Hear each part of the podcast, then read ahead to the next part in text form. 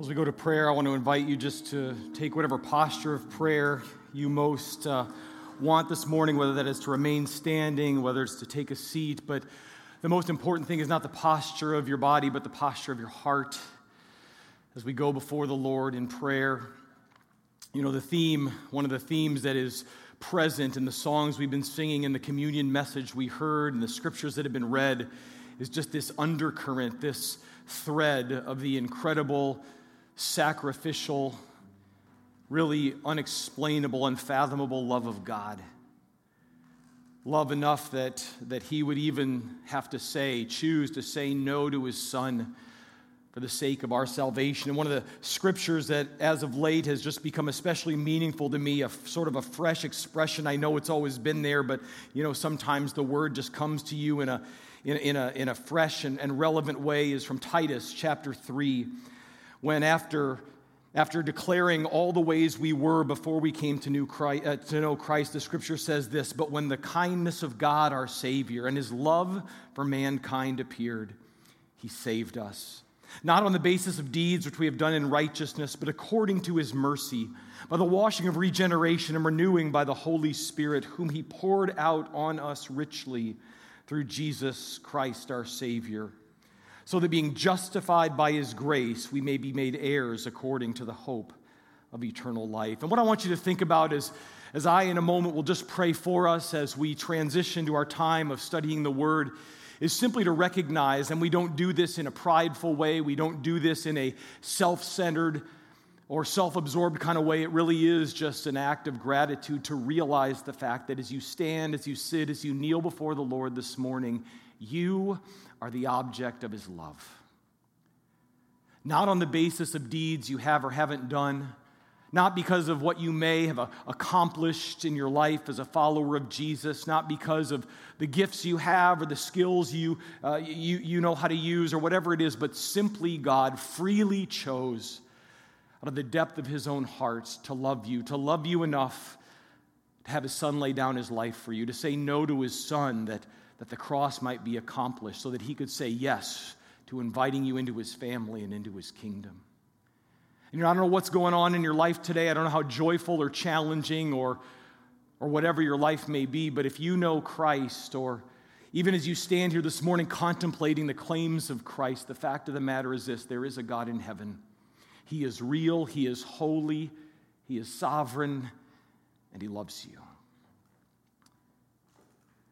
And he wants to bring you to faith in his son. He wants to grow you up to maturity in Christ. He wants you to understand that, that you need never fear because he is the one who will never leave or fail or forsake you.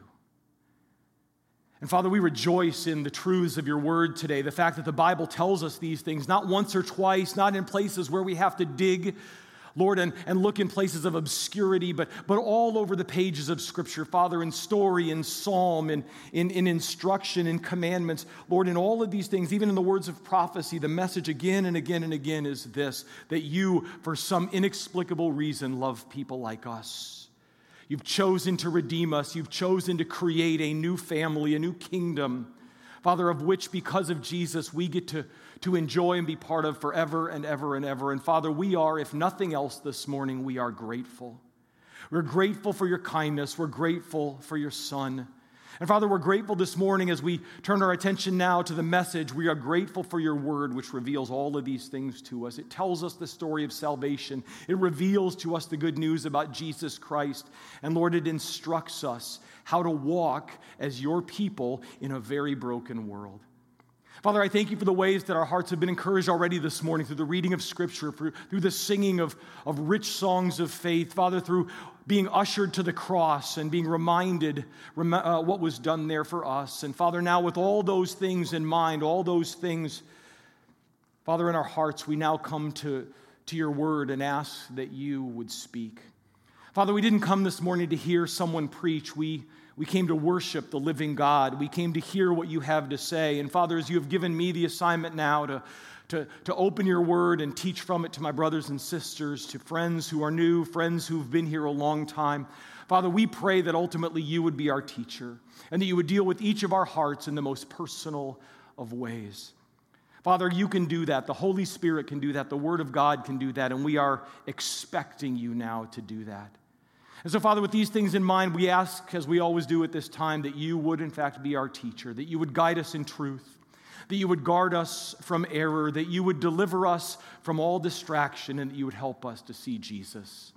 Father, may we see Jesus clearly this morning in the study of your word. May we see Jesus only this morning in the study of your word. And Father, when we leave in a little while to go back out into this very broken and messy world, Father, may it be with a renewed sense of hope and joy and expectation. Father, not because all is well, but because Jesus lives and you love us infinitely and eternally. Father, we are grateful for these things and we dedicate this time now to you in Jesus' name, as all God's people said together. Amen. Amen. You may be seated. Well, once again, good morning. It is good to see you here. It is good to know there are others of you out there watching in as well. And I don't know about you, but I have already been richly encouraged, richly challenged, blessed by all that we have had done, all that we have entered into here together today. I'm grateful for the worship team leading us in song. I'm grateful for Chris taking us to the cross and and it's just good. It is good to be together as brothers and sisters in Christ. If you have a Bible, I want you to take it out right now.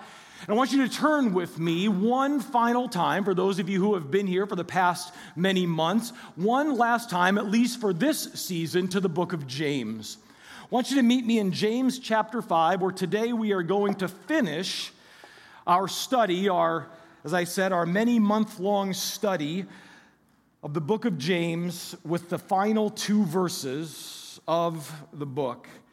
And as you turn there, I want to share with you just something kind of cool. I've said to you before that when I arrive on Sunday morning, and I know God doesn't owe me anything anymore that He owes anyone else anything, but but I always sort of hope, and I often sometimes even look for just signs and evidences that, that yeah, that, that I'm on the right track, that I have heard God correctly this week before I dare to step up here. And, and oftentimes there'll be a line in a song that I wasn't anticipating that will just mesh with where we're going, or there'll be something said in communion that just sort of harmonizes with, with what I've been looking at in the Word. And sometimes God gets very, very specific. And I want you to know that He did that today because when I walked in the door this morning here at the church, um, Ted was the first one here. He beat me here. He'd opened up the, the, the, building and he walked me right back to the table there in the foyer and he said, Did you read today's reading, devotion in our daily bread? And I said, Well, no, I didn't. Um, this is, I have a lot of devotionals. This is not one I read from regularly, though I have in the past. He said, Well, go back to your office and read it. And, and, and he said, I think you're going to be encouraged by one of God's many coincidences. And, and by the time I got to my office, then I'd gotten a text from my mom telling me the same thing, saying, Have you read our daily bread this morning? Today's reading in it. And I said, No, but I, I guess I'm supposed to. And when I opened it up, today's Our Daily Bread, one little page was on the very two verses that I'm preaching from today which tells me I could have said what I'm about to say with a whole lot more brevity than I'm about to. And so if you have this thought of maybe I'll just grab that, I'll skip out on the message and grab it, I know for a fact there's only three of them left on the table, so you've got to move fast. The last one then is up here. But I just, I don't know, I just love it when God does stuff like that, when again, out of the kindness of his heart, he does things. And he does these, I'm sure, in your life as well. Sometimes in our hard seasons, sometimes in our ordinary days, but he just does things to assure you that yeah, sometimes life is hard, but He's still your Heavenly Father and He cares about you. And every time He does that, however big or small, you need to remember that, that He loves you. Just as Chris was talking about his relationship with his kids, God has that same relationship with us. And He, if you pay attention, gives you signs of His fatherly love all the time.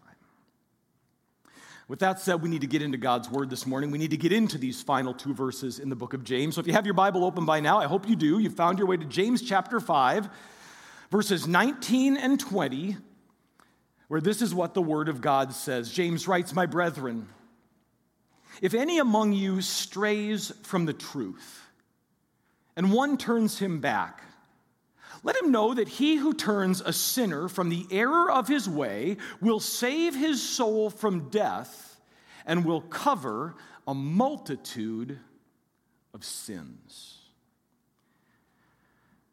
Among the conclusions, the parting words of the New Testament letters, and if you are a student of the Bible, if you've read the New Testament at any length at all, you probably already know this to be true. But among the concluding words of the many different New Testament letters, I want you to know as we begin this morning that these final two verses in the book of James are an aberration. They are a departure from the norm. Because if you've read in the New Testament the letters of the Apostle Paul, the letters, letters of the Apostle John, if, if you've read uh, what Peter has to say, what some of the other New Testament authors had to say in their letters, New Testament letters, we call them the New Testament epistles, often, if not almost always, end with words of personal greeting with personal commendations. Oftentimes, there's a long list of names that don't mean much to us, perhaps, but meant a great deal to whoever was writing the letter. And along with them, there are greetings, there are commendations, there are encouragements, there are challenges. Oftentimes, a New Testament letter will end with an exhortation in one way or another to keep on keeping on for Jesus in this world. Even the letter of First Corinthians, which as you may know, 1 Corinthians is one of the harsher letters the Apostle Paul wrote. In its chapters, he called out an array of all sorts of deviant behavior that was happening in the church. The Corinthian church was a mess, and he, in a very direct and pointed way, Paul repeatedly called them out for not only committing sin, but for accommodating sin. And yet, even at the end of that very pointed letter, the final words in 1 Corinthians were these My love be with you all in Christ Jesus. That's how the letters typically end. But as we see this morning, not so with James. Not so with the book of James. Apparently, evidently, closing words such as love to the brothers, Godspeed, peace out, whatever it is, these things were just not to be found in James's vocabulary. They weren't the way that he chose to do things. And, and as I thought about that, I thought, well, you know, by now, having walked through this letter step by step, why really would any of us expect anything different? Because if one thing is clear as you study the book of James in comparison to other New Testament letters, it's clear James was his own man. He was his own man with his own style, with his own approach, with his own passions.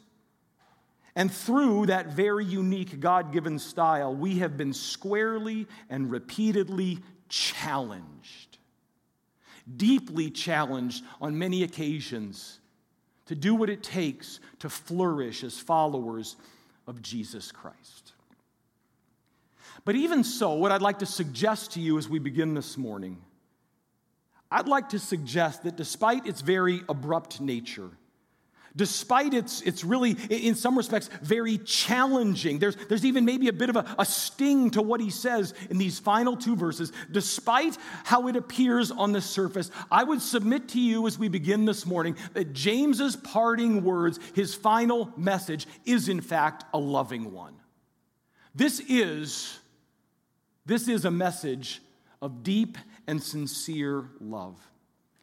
Because what he's talking about in these two verses is confrontation personal confrontation between brothers and sisters in the body of Christ. And while most such acts of personal confrontation, speaking about, even calling out the sin that we see in another believer's life, one, it's one of the most difficult things a believer can ever do. I also believe with all my heart that when done well, it's one of the most compassionate. It's one of the most loving things we can do. And I hope to, to demonstrate that, to even prove that to you by the time we're done today. And so, to make that case, to, to show you why I believe this is, in fact, a message of love, there are three things I want to show you in our final look at the book of James, all around this theme, this call to confrontation. And the first of those three things is this they're very simple, they're very straightforward. It won't even take long to see them, really. The first one is this the first thing James talks to us about in verse 19 is the occasion for confronting. When is it, as believers in Christ who belong to, who are committed to our own particular local church, what are, in fact, the proper occasions for confrontation? You know, if going forward, we remember anything from this sermon series, a month down the line, a year down the line, someday, when, oh yeah, once upon a time we studied the book of James at Maranatha. If when we look back on this study as, as our local church, if we remember anything from it in the future, I hope it is that, that the understanding that for James, knowing and doing, knowing and doing are two sides of the same spiritual coin.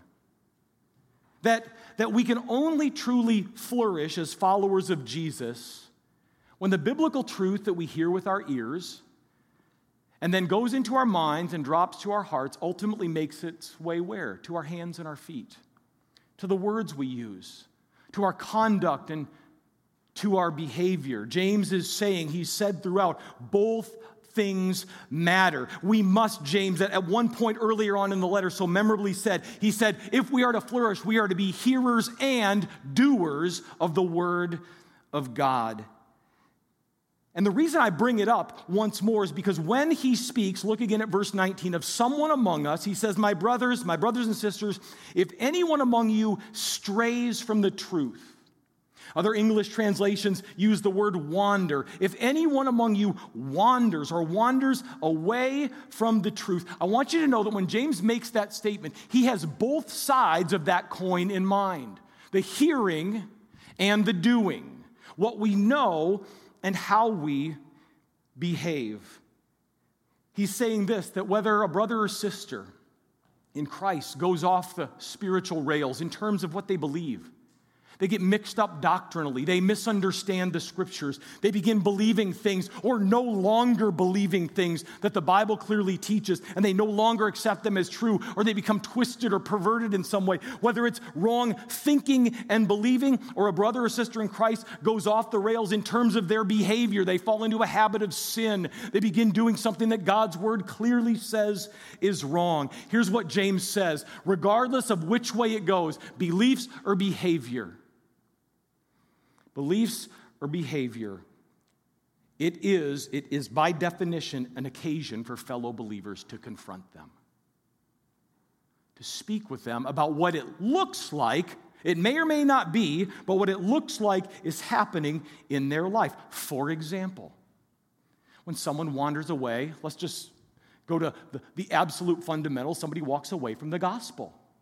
The simple, clear message already proclaimed to us this morning that Christ died for our sins according to the scriptures, that he was buried and raised from the dead, and it is by grace through faith in that act alone by which we are saved. When someone moves away from that message, they begin manipulating or adding to that message. It has, by definition, become an occasion for confronting. When someone in the body of Christ walks away from the message of grace, there are whole letters in the New Testament about this, back into a works based mentality. I've got to work to please God. I've got to work to do this. I've got to earn my way into God's good favor. When someone moves away from the message, the pure message of grace, it is by definition an occasion for confronting. When someone wanders away from church, from the church, they were part of the body and they drifted away, they turned away they walked away because the Bible clearly says that the gathering of God's people is something we are supposed to do. When someone moves away, turns away from the regular corporate worship gathering of God's people, it is by definition an occasion for confronting. When someone walks away, wanders away from their marriage, from their family, from personal integrity in business, from from honesty and truthfulness in their relationships. Each of these things, and many, many more like them, are, James is saying to us in not so many words, he's saying these are occasions for confrontation. Because whether it happens by our own deliberate choice, whether it happens through a season of drifting, or we are, are just deceived outright by someone else, someone comes along and begins telling us and teaching us things that aren't true. The Bible says that all of these things ultimately are extremely dangerous dangerous.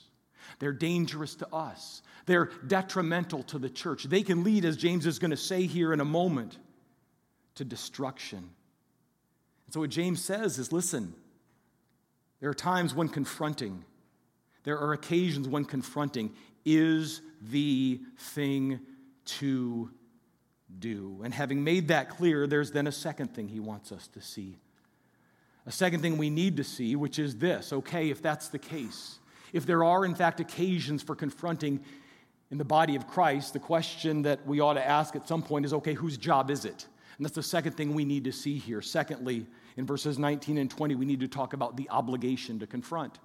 There are occasions for confrontation, and there are particular obligations for people to do the confronting. If you've been here the past couple of weeks, you may recall, I hope you recall, that going back to verse 13, just a couple of Sundays ago, James in verse 13 called each of us as, as followers of Jesus man, woman, adult, child, uh, been a believer a short time, been a believer a long time. But in verse 13, a couple of weeks ago, he called us to what I would term routine spiritual self care. He said, Listen, he said, Is anyone among you suffering? Pray. Is anybody among you cheerful? Sing praises. And we talked about how really what he's calling us to is just a regular lifestyle of, of conversation with God. That in all things we're just communicating with him and walking with him day by day. So in verse 13, he calls us to spiritual self care. Then last week we saw in verses 14 and 15 that there are particular occasions in the life of the church when the elders, the overseers, of a local church family are specially charged with caring for people in extreme need. There's an extreme physical need or extreme phys- or spiritual need. And, and in those moments, at such a person's request, the elders are we saw to go to them and pray for them and anoint them with oil and trust God that He's going to do something significant in response to it. So there's spiritual self care, there's special eldering care in seasons of suffering. But now that we are here in verses 19 and 20, we read this If anyone among you wanders off, if anyone among you strays from the truth, the NIV puts it this way most helpfully, I think, someone should bring them back. If anyone wanders off, someone should bring them back. In other words, listen. In other words, the message is this that this kind of confrontation, this kind of spiritual care, listen, it's everybody's business. This kind of confrontation is everybody's business. All of us are called to serve one another in this way. Now, to be clear, when I say that confronting sin in a fellow believer's life is everybody's business, what I don't mean, everybody say what he doesn't mean. What I don't mean is we round up a spiritual posse that we get a bunch of people together and we go, uh, so to speak, kick that person's front door down and we call them out and strengthen numbers and we shame them into repentance and we tell them what a dirty, dastardly, terrible thing they've done. That's not what I mean. What I mean is this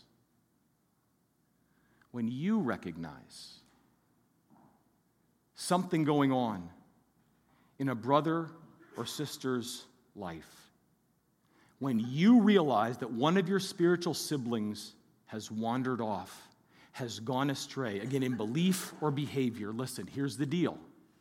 Rather than texting your friends to tell them all about it, rather than punting to the elders and saying, you guys should do something, no.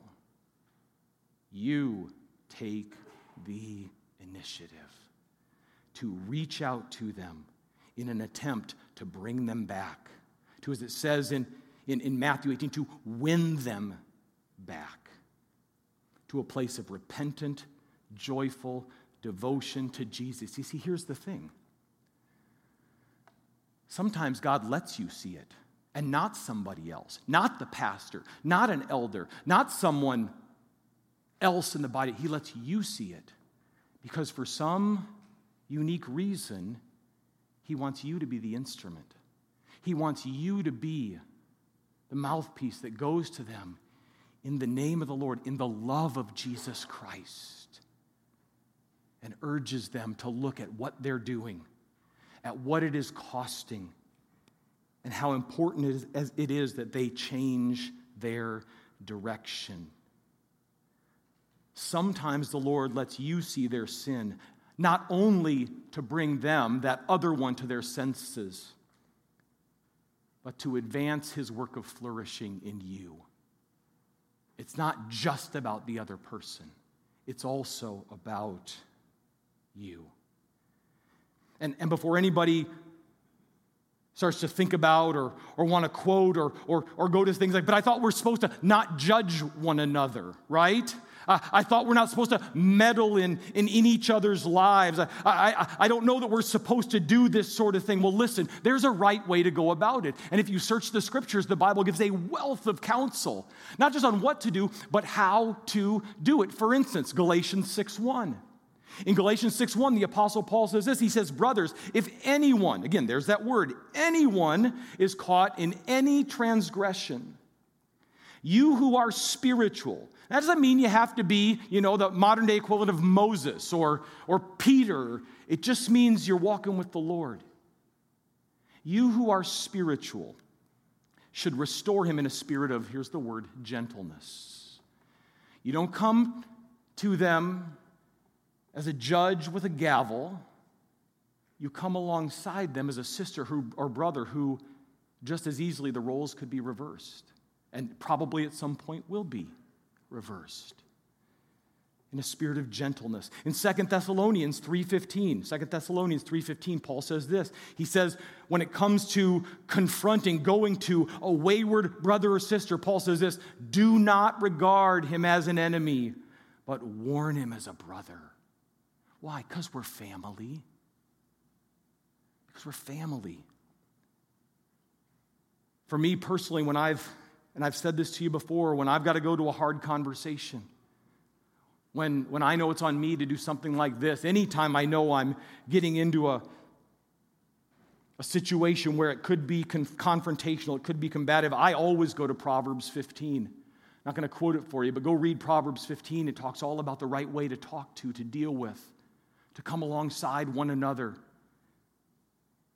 The words we use and the way in which we use them. In other words, what I'm saying to you, what James is saying to us is this confrontation, which is everyone's responsibility, should always be done compassionately. And, and you don't have to compromise truth and integrity to do that. Jesus did it all the time. He confronted with compassion. He spoke the truth in love. Because, again, as I said a, a, few moments ago, the goal is not simply to crush someone with guilt, to make them so emotionally distraught that they can't help but come back. That's not our job to manipulate people's emotions. It is to warn them, to warn them of the danger that they're in. In the same way you warn your child to stay out of the street, to be careful in certain situations, to warn them, and to lovingly call them back to Christ. Because as, as Alec Motyer helpfully puts it, he says this James' point is that, quote, the local church, listen, the local church is to be a place of mutual care in which each member watches over the other's welfare and where everyone is on the alert to both minister and to rescue. The local church is a place of mutual care where each watches over the other's welfare and is always on the alert to minister and to rescue. In other words, what I'm saying is this the obligation to confront belongs to us all. If God shows it to you, it may be because He wants to use you in a difficult situation. So we see, number one, that there are very specific occasions where confronting needs to happen there is, secondly, an obligation upon all of us who know and want to follow Jesus and want to flourish. The obligation to confront at any time can be placed upon us.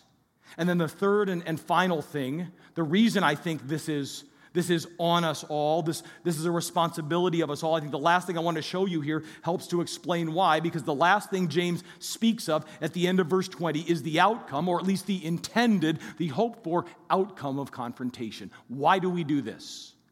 Why are we called to this? Why should we respond to this? What is the intended outcome? Let me see if I can answer that by by asking a question. Just think for a moment what do you think it is? And I'm not asking you to respond verbally, just chew on it in your mind for a moment. But what is it that gets a, a young athlete out of bed early every morning all summer long for practice when their friends are all sleeping in? What does it bring that, that brings an artist back to the canvas for another day and another try? What is it that brings a, a, musician back to that seat at her piano for a little more practice, for a couple of more hours, uh, to keep playing, keep trying, keep pursuing? Well, I think if you if you boiled it down, those and, and, and many other examples we could come up with like it, I think it really comes down to two things. The reason you keep getting out of bed, the reason you keep coming back, the reason you keep giving it as an, another try is number one, you hope that someday something great is going to come of it. You're hoping for something great. And secondly, somewhere in the mix, it's a matter of love love for the game love for good art, love for great music, a love to use the skills God has given you for His glory and, and even just for your own joy. And the reason I bring it up is because I believe the same basic things go here with this challenging call to confrontation. Look again, I want to read both verses one more time. My brethren, brothers and sisters, if anyone among you strays from the truth, and someone turns him back. Let him know, let it be clear that whoever turns a sinner from the error of his way, of her way, will save his soul from death and cover a multitude of sins. James says, and he is primarily talking. Yes, we could look at this and talk about turning a sinner uh, to repentance for the very first time, but the context here is with all along throughout James's letter is in the local church. He says, listen, when you go to a fellow believer who is in sin, who's gone astray to confront them, he said, here's the reason we're hoping to do it. You want to bring them back. You want to win them back because, for one thing, it will save his soul from death. Now, that may be just the destruction that sin inevitably wreaks, uh, the havoc it brings into their life, it can ultimately be death. There are things we can do in disobedience to God that'll cost us our life. It can save you from destruction, and he says it'll cover a multitude of sins. What sins? Well, the sins that you'd be committing if you didn't stop now, future sins, the present sin that's going on, cleansing for the past sins that have already been committed in whatever this behavior, this choice is. Past sins forgiven, present sins dealt with and repented of, future sins averted altogether. He says, Listen, this is a good work. This is a good work that God calls us at times to do. So, listen, if you find yourself in the position of being prompted and you determined to answer the Spirit's prompting to confront a brother or sister in Christ who's gone astray, listen, you're hoping and praying. Listen, because I've been there, I know you are hoping and you are praying that God does something good, right? That they are willing to listen, that they are willing to repent, they are willing to come, as it were, back into the fold. You're hoping it will be a success. You're hoping to turn them from the error of their way, obviously through God, He's the one doing it, saving their soul from death and covering a multitude of sins. You want to halt that advance in their life. But here's the thing a successful turning back isn't always guaranteed. And you probably, many of you know that too. You've spoken with someone, you've gone to someone, and they haven't repented. And they haven't turned back, and they haven't acknowledged and, and turned from the error of their ways. It's not, turning, it's not guaranteed any more than a, than a diligent athlete is promised a championship, or an artist or a musician is promised that they'll be famous and worldwide acclaim for for the skills and the gifts that they have. Well, why do you do it then? If the outcome isn't promised, you do it out of love. You hope for something great and you do it out of love. Love for the wayward friend because you see the path that they're on. Love for Jesus Christ because Jesus said it very clearly. He said, If you love me, you will keep my commandments. If you love me, you will do what I say. Obedience, outward obedience, is the evidence of the presence and the reality and the depth of inward love. Here's what I'm trying to say this morning James is asking us a question as he closes his letter. And it goes back to what I said about the beginning about being, this being a message is love, uh, of love. And the question, the fundamental question of these two verses is this Do you truly love one another? Church, Maranatha, men, women, young people, do you truly love each other? And if your answer is yes, is it enough? Is the love real enough and deep enough that rather than sweeping a sin under the rug, hoping it will magically go away, how well does that work? Not well at all. It always comes back uglier and worse than before. Or rather than being made aware of, of someone's sin and, and hoping that, well, somebody else surely will notice and they'll take care of it, surely God doesn't want me to do it. Rather than that, do you love, he's saying, do we love one another enough to step out in absolute dependence on the Holy Spirit?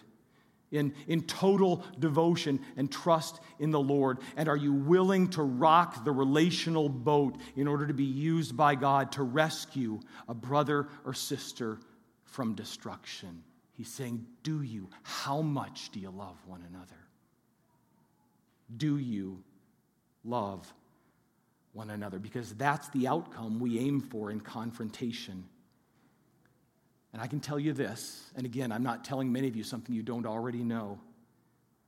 Even when it doesn't happen right away, even when the person doesn't respond, it takes months, it takes years, it, it feels like it's never going to happen. Even when you don't see the desired outcome right away, listen, I can tell you this doing so causes your flourishing to skyrocket in your own life because you are learning at a deeper level to trust the Lord, to obey the Lord to wait on the Lord, to be used by the Lord. And I believe that true, loving, biblical confrontation can cause your, my relationship with Jesus to flourish in ways that few things, maybe no other thing, can.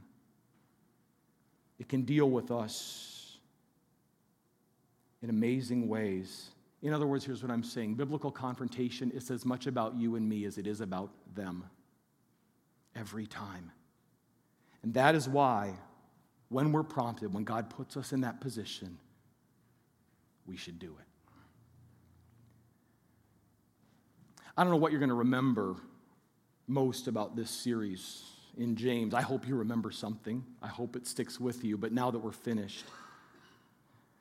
But as I've thought about it, at least in broad terms, I think maybe what I'm going to remember most about this deep dive into the book of James is that while what some of James said here was inspiring, some of it really was, none of it was easy. I can't think of one easy thing James has asked of us in any of these five chapters, and many of us have talked about that from week to week, how challenging it has been. You may recall, if you go back to chapter one, that within the first three verses, and for us that was pre pandemic, he was talking about trials. Various trials are coming your way and, and here's how to handle it. And, and, and honestly, he hasn't let up since, right? He has not let up since in terms of urging us in all of life's many dimensions to conform to Christ likeness. And to me, that means that here in these final two verses, he's, he's just asking us to do something that, that he's been doing all along. He's confronting us. He's confronting us with uneasy truth He's confronting us with deep, serious challenges. Messages that you, that I, that all of us need to hear in order to flourish for our own sake, for our church's sake, for the kingdom's sake, and in devotion to Jesus. Because what Chris reminded us of this morning is Jesus became supremely uncomfortable for us. And aren't you glad that he did? He became uncomfortable for us. And that's why today's big idea, the big idea of these two verses, but really it's, I think it is, in a sense, one of the big ideas of the entire letter is this always say yes to Jesus. Always say yes to Jesus, no matter how simple or how scary the thing may be that He calls you to do.